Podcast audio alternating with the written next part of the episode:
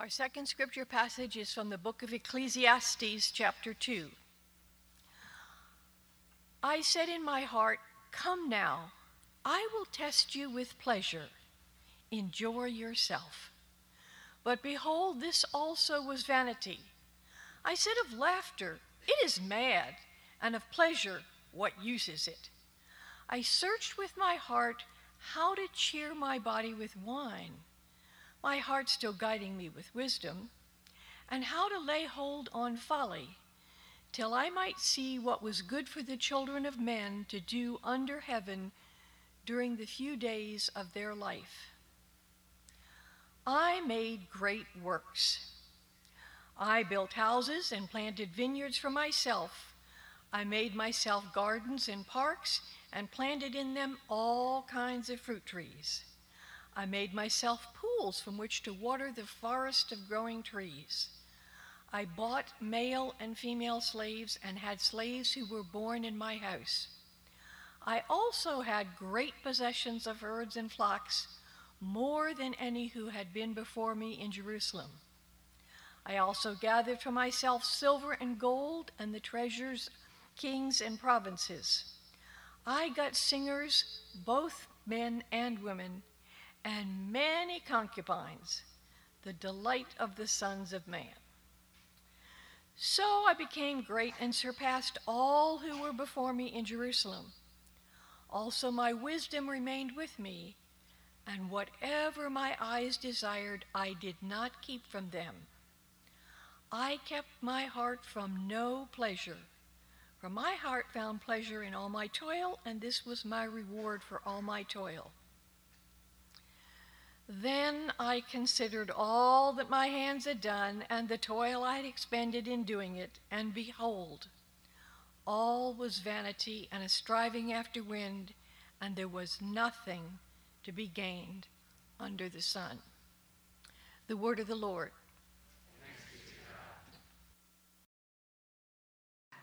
Quote is this Every human being must live for something. Something must capture our imagination, our heart's fundamental allegiance and hope. And modern advertising is very good at trying to capture that fundamental allegiance and hope. If you watch modern advertising and marketing, they are selling what? They're selling a lifestyle, not a product. They're selling an experience, not a good. For example, if you wanted to sell a watch, this is the picture you want to show. It's the picture of a private jet, a famous guy with his stylish thick clothes. He's been somewhere, he's going somewhere. This watch typifies what it is to be rich and famous, going everywhere with a bad haircut. you too should want this. Second one is uh, was shown on the Super Bowl. It started with Jennifer Aniston waking uh, on this airplane and trying to get a shower on the airplane and being laughed at by the stewards who said, "Airplane showers? What do you think this is? Emirates airline?" And the very next picture was her waking up relieved because she was flat asleep on her Emirates airline flight bed. She checks her iPad, and the next scene has her at the Emirates airline bar getting her martini, talking with the bartender, saying, Can't we just fly around forever? Possibly the best ad campaign, though, is the one that is done by Corona, which is selling life at the beach. Often the scenes, at least in the, in the TV commercials, show the hustle and bustle of rain and work and stress, and then you open up the Corona and all of a sudden you're at the beach. the experience and the lifestyle that advertising campaigns are selling is being rich or richer is better, and doing what you want is best. This was Solomon's fundamental quest, the thing he sought out to do. He sought to find the meaning of life, and one of the ways he did it was to live life to the full. We read in verse 1 of chapter 2 what he was going out to do. I said in my heart, Come now, I will test you with pleasure. Enjoy yourself. He went after pleasure and to enjoy himself. Now, when that word pleasure is used, don't assume negative. Actually, that word pleasure is a good word in the Bible. It means delight and a joy. It's not necessarily something that's forbidden, it's the good stuff of life. Enjoy it. And then he goes on in verse 3 to talk about another way. He says, I searched with my heart how to cheer my body with wine, my heart still guiding me with wisdom, and how to lay hold of folly till I might see what was good for the children of man to do under heaven during the few days of their life. Anything that was a delight to my eyes, anything that was joyful, wine, partying, fun, I went after it, living life to the full, to see if, if happiness and joy can be found there. Then he goes on in verses 4 through 8 to explain it, just the lavishness of the life that he lived and how much joy he was able to, to find. I made great works. I built houses, planted vineyards for myself. I made gardens and parks and planted them with all kinds of fruit trees. I made myself pools. I bought male and female slaves. I had great possessions of herds and flocks, more than anyone who was before me in Jerusalem. I also gathered for myself silver and gold, the treasure of kings. And I got singers, both men and women, many concubines, the delights of the sons of men. This is what's called an ancient Near Eastern royal testament. You can actually read lots of inscriptions and other ancient documents that do this sort of thing. It's a description of all the great things a king or an emperor had done. And there were two reasons for doing it. One was just boasting, it was flaunting your greatness. And the second was to immortalize yourself, to say, This is who I am. Let me make record for all of you of all the amazing things that I have done. But if you read through this list and you read them with modern eyes, you would hear the descriptions of the way the, the very rich and the very wealthy live even today. Homes here and there and everywhere, vacations in the greatest parts of the world. You want the best restaurants, you have a seat. You have a personal trainer, a personal chef, a slew of interns doing everything from shopping to getting you a cup of coffee. Anytime you want it, a pop star is at your house not just to hang out, but to perform for you. And you're always dating a supermodel. This is Solomon's life. Everything. He sums it up in verse 9. So I became great and surpassed all who were before me in Jerusalem. I became great, surpassed all who were before me. He actually was the most interesting man in the world he would have been number one on the Forbes list of most wealthy people for his entire lifetime. And what did he do with that? He says in verse 10 And whatever my eyes desired, I did not keep from them. I kept my heart from no pleasure.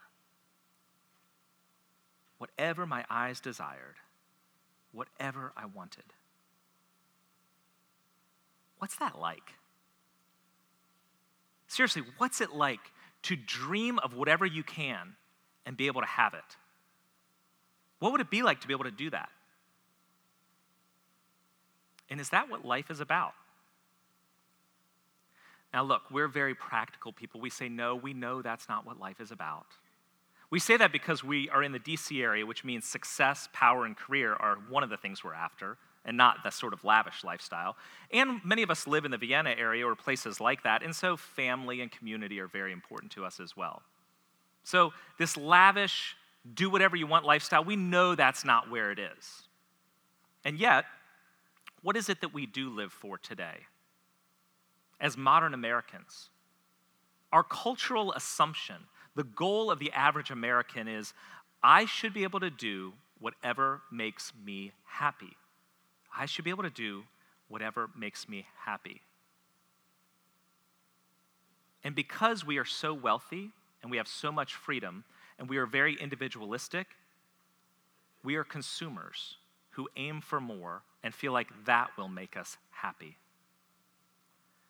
Craig Bartholomew, in his commentary on Ecclesiastes, gets a little preachy, but he's actually insightful here when he says consumerism is the dominant ideology of our age the quest for pleasure through possessions and experience. The heroes of Western culture have multiple houses, accumulate phenomenal wealth, and are able to buy all the pleasures of life they desire. So while it's true that maybe we aren't actually pursuing these things, the very people we tend to idolize most are the ones who live out this lifestyle. We are fascinated by the rich and the famous. Gates, Zuckerberg, Kardashian, Kanye, Beyonce, T Swizzle, J Lo, J Law, Brangelina. We make nicknames from people we have no idea who they are just because they're famous. And we act as if we know them. Why? Because we've seen everything they're doing. Every movie, every set, every action, everything they're wearing, every place they're eating, where they vacation, where they have their houses, who they're dating, we know. And what does that say about our culture? Well, some of us aspire to live that way. We set a goal. I want to be like that too. Or we just live vicariously through them. Oh, I can imagine what that might be like. And then, of course, there's most of us who are much more realistic. We know that that sort of lifestyle is not going to happen, and we're not really going to live like that. We're not really aiming to be that famous and that rich. But underneath what they're doing is not much different than what we do when we pursue pleasure to find happiness. And we do that not with palaces and gardens and concubines, but we find our own way of trying to find happiness through the pleasures of life. Adults, we're very good at this word, escape. We work really hard and we live for the weekend. We work really hard and we aim for the vacation. What, is it, what, what are we doing when we do that? When we're trying to think, this restaurant will bring me joy. Oh, I want to go to this one because I've heard about it. Or this sporting event. Or the next Friday night party with neighbors. Going to the beach, the perfect beach. The events, the vacations, the weekends that we live for. It's trying to escape which is a way of making pleasure and my happiness the center. As you get older, the draw is not just to escape, it's just to a life of ease. It's called retirement. Golf, shopping, eating dinner at four o'clock. I want to be able to do what I want to do with no responsibilities.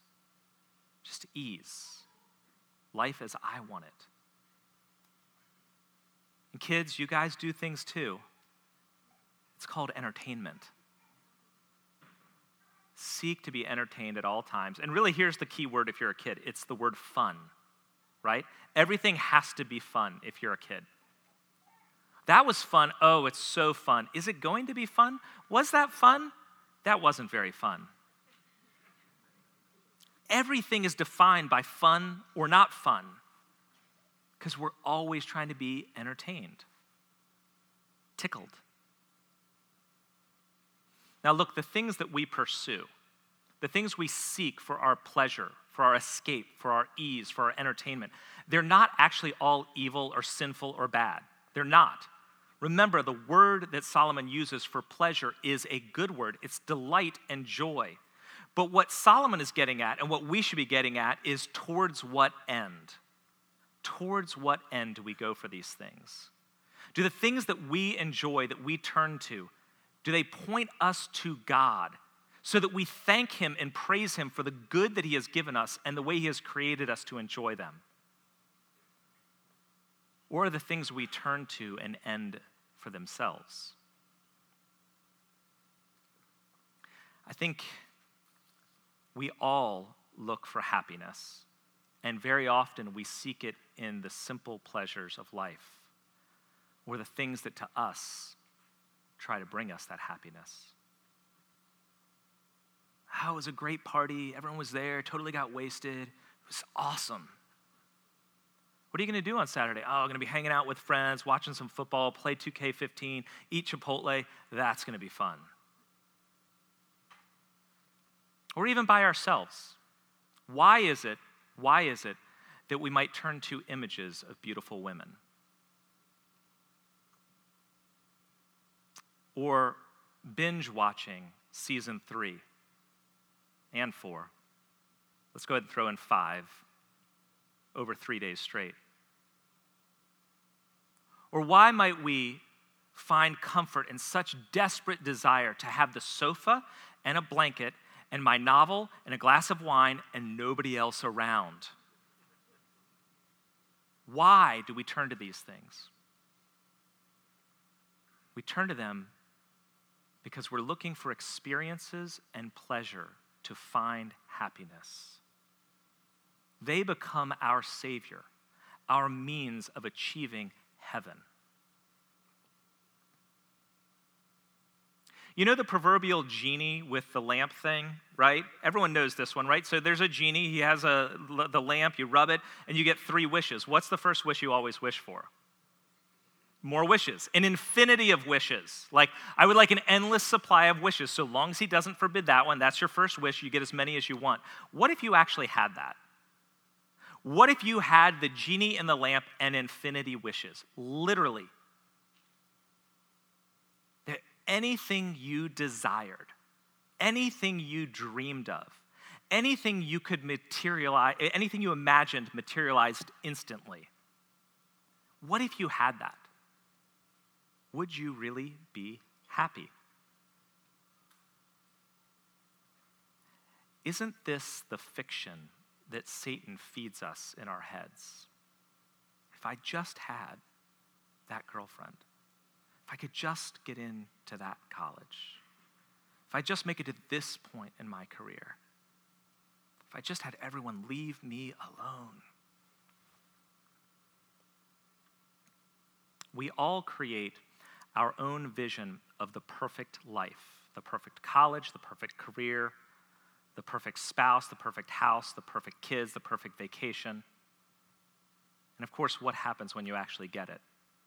It's never as good as you imagined. I'm going to credit Professor Dale Kuehne with the seven year rule. The seven year rule is this Imagine your ideal house. Imagine your ideal house. If you actually get that house, will it still be your ideal house in seven years? You can try it with almost anything. You imagine your perfect spouse, you finally get married, seven years in. Is she still your ideal spouse? Is he still the ideal guy? No. I mean, if any of you built your own dream house, even three years in, you'll realize, oh, I wish I would have done something different. We know this. We see it in ourselves, and we can see it easily in the most wealthy. Generation X or Gen X are those people who were born between 1960 and 1980. They came into adulthood, teenage and adulthood in the 80s and 90s. By the early 90s, a melancholy, if you would, had fallen over pop culture. It was called the grunge movement. It was, an, it, it was a, a style of music that was very depressed. And it started or was led off really by the song Smells Like Teen Spirit by Kurt Cobain where he wrote the tagline in 1991 Here we are now, entertain us. The sum of the whole song was Here we are now, entertain us. And when asked about the song later, he said, It's about a, a person my age, he was about 25 when he wrote it. It's a person my age trying to find purpose in life, trying to make an impact and realizing you can't, you never will. What's the use? So all that's left is to be cynical and have some fun. Here we are now, entertain us. He was depressed most of his life, became a heroin addict, and took a gun to his head in 1994. He had everything. He was the most popular musician around in the early 90s, and it wasn't enough. A similar sad story is that of Chris Farley, who was possibly one of the funniest men alive. And in the early 90s, he reached the height of his popularity and fame. He had made it on Saturday Night Live, which was his dream as a kid. He was rich, he was partying, he was having sex, he was getting drunk. He knew people all over the world. He could get in any party, and he was depressed. And on one bender, he took too many of different drugs, including cocaine, and killed himself because even as he got there, it wasn't enough.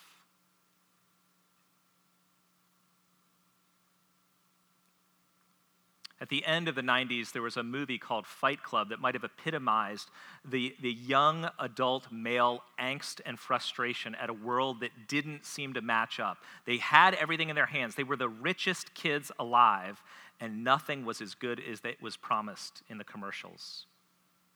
The character played by Brad Pitt summarized the thinking of the day as he preached to the other angry young men. Advertising has us chasing cars and clothes, working jobs we hate, so we can buy stuff we don't need. We've all been raised on television to believe that one day we'll all be millionaires and movie gods and rock stars, but we won't, and we're slowly learning the fact. Life is depressing because even if you had it all, which you won't, it's not as good as you think it will be. You see, in real life and in fiction, these 90s icons found what Solomon realized thousands of years earlier if they would have just read. What did Solomon find? What was the sum of his life of wealth and pleasure? We see it in verse 1 and 2. I said in my heart, Come now, I will test you with pleasure. Enjoy yourself. But behold, this was vanity. I said of laughter, It is mad, and of pleasure, What use is it? Pleasure, laughter, and enjoyment amounts to vanity, madness, and uselessness.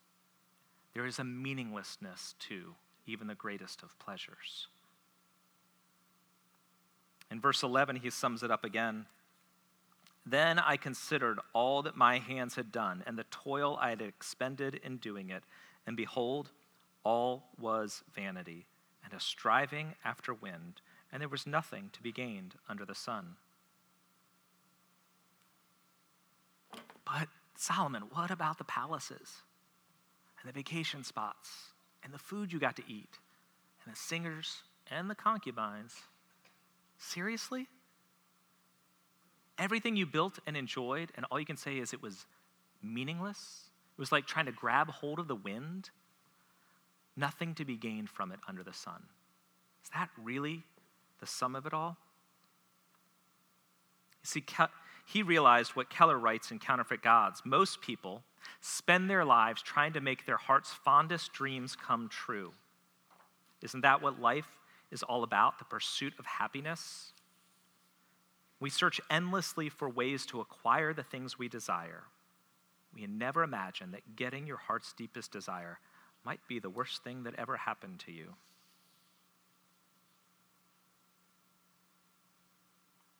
It's almost as if we are made for more.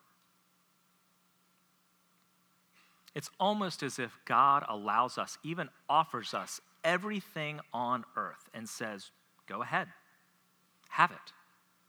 Have the vacations and the parties and the sex and the houses and the clothes and the sports and the TV and the fiction. Go ahead. But then he's also asking, as his spirit is working in our minds and in our hearts, and he's asking, Is it all that you were looking for?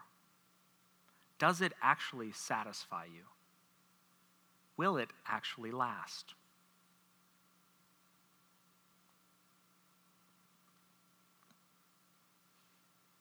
C.S. Lewis once again insightfully asks If I find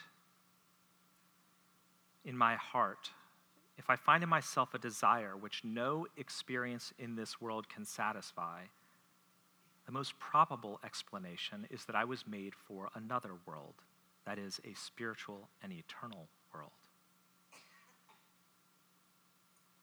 We are made for more. The problem is that when it comes to things like our guilty pleasures, materialism, or even our vices and addictions, what do we try to do? We try to manage them, keep them, you know, in, in a good enough order and discipline. That's one of the reasons some people enter into Lenten disciplines, trying to keep in check their overly guilty pleasures. I'm not going to watch as much TV. I'm going to cut down to one glass of. We're trying to manage I mean, sure, we know sometimes we, we do too much, we watch too much, we drink too much. Sure, we, we party too much. Sure, we buy too much. Sure, we try to find too much satisfaction in, in the next thing we're doing. But if we could just manage it, get it a little more under control.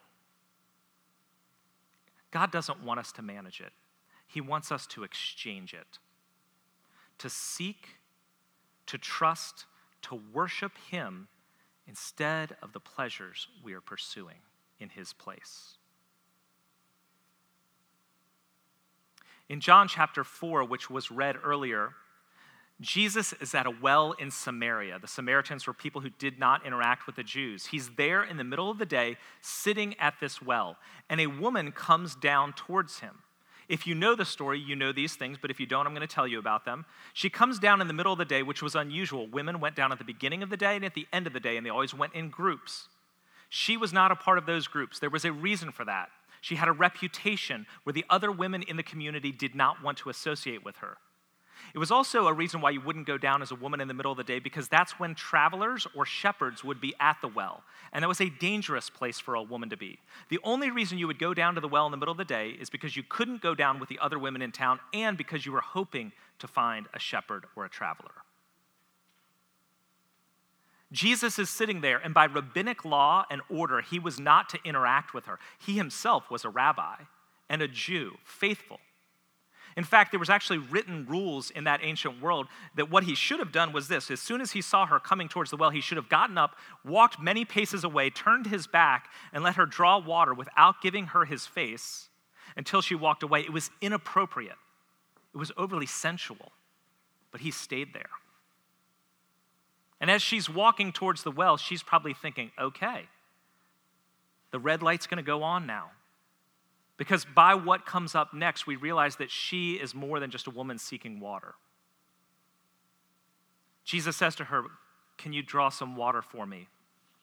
And the woman says, How is it that you, and there's a lot of innuendo in the phrasing that she uses.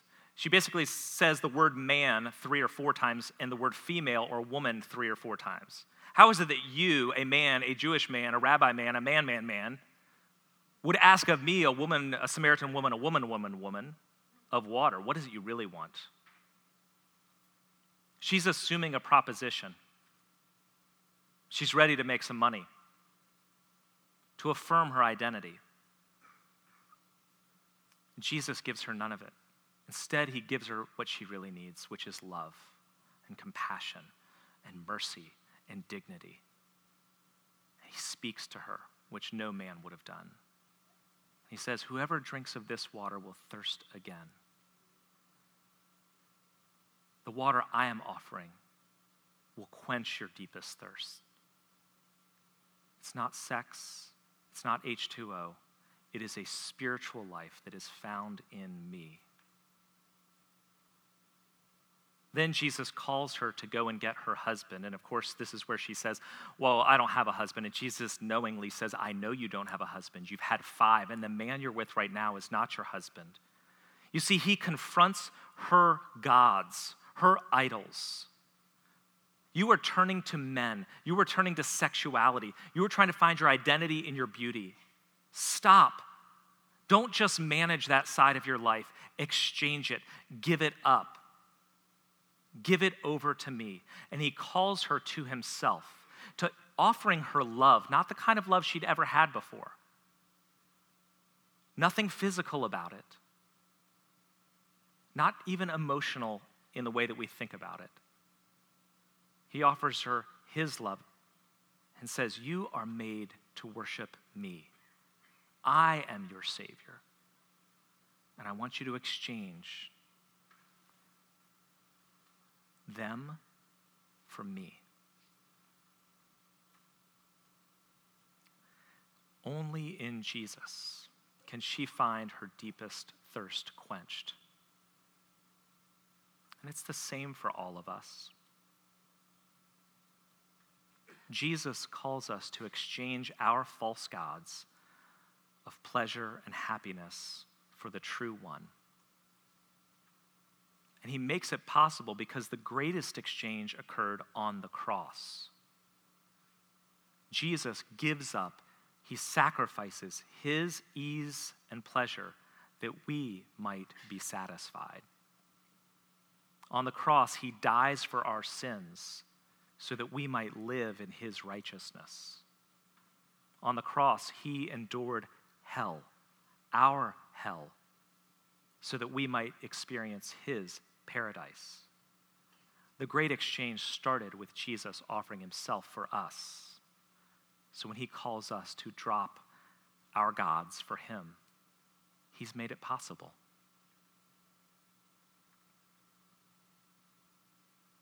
We are made for pleasure. The deepest pleasure, however, is knowing and enjoying God. It's an audacious claim that there is a pleasure that is greater than sex, a joy greater than a UPS package that arrives, a comfort greater than a sofa and a novel, a happiness greater than a party, a satisfaction greater than watching every episode in one weekend. It's true. There's something better. C.S. Lewis put it in that phrase or that sentencing that you have probably heard. It would seem that our Lord finds our desires not too strong, but too weak. We are half hearted creatures fooling around with drink and sex and ambition when infinite joy is offered us. Like an ignorant child who wants to go on making mud pies in a slum because he cannot imagine what is meant by the offer of a holiday at the sea we are far too easily pleased. Now, look, I've found that the exchange is not that easy at times. Constantly having to check my motivations and purposes in enjoying things in life. I do. And I have to ask is this pointing me to God, causing me to worship Him because of what it is? Or am I going for it by itself? There is a controlling nature to the pleasures we turn to. They are other gods that will seek to enslave us. We constantly need more, and we're never satisfied with what we get. It's hard to make the exchange because sometimes it's just hard to believe that what God is offering is better than the things I can see or taste or touch or buy, the experiences I can have the people I can be with. Is he really better? I don't know. He is, but it's a constant battle. You know, at the very end, we know this to be true. Even if we had it all, everything our hearts could desire, we'd not be happy. So, how long will we go around fooling with mud puddles. How long? Until we exchange our idols for the Savior and seek our greatest pleasures in Him. Let's pray.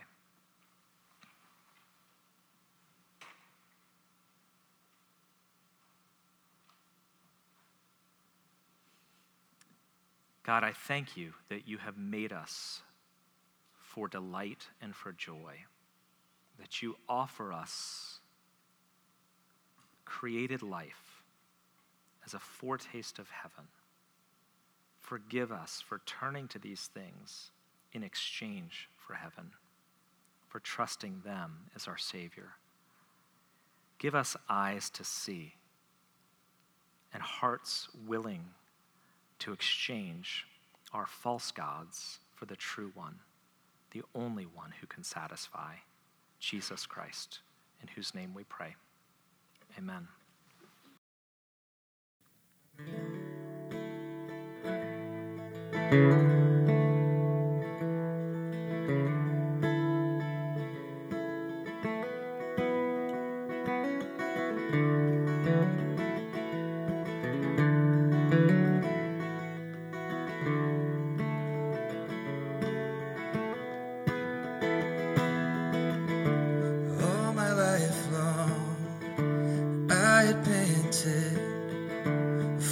From some cool spring that I hoped would quench the burning of a thirst I felt within. Oh, praise Him, He has found me, what my soul so long has craved.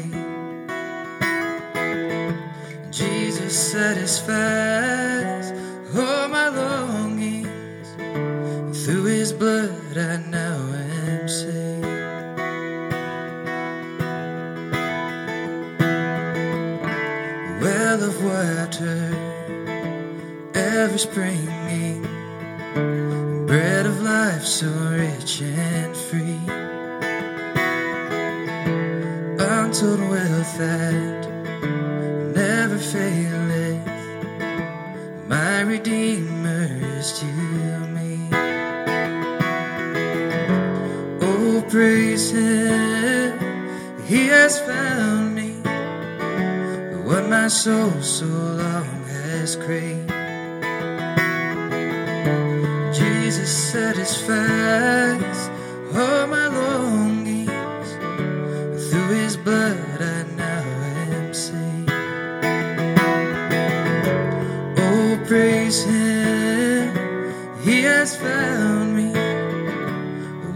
soul so long has craved.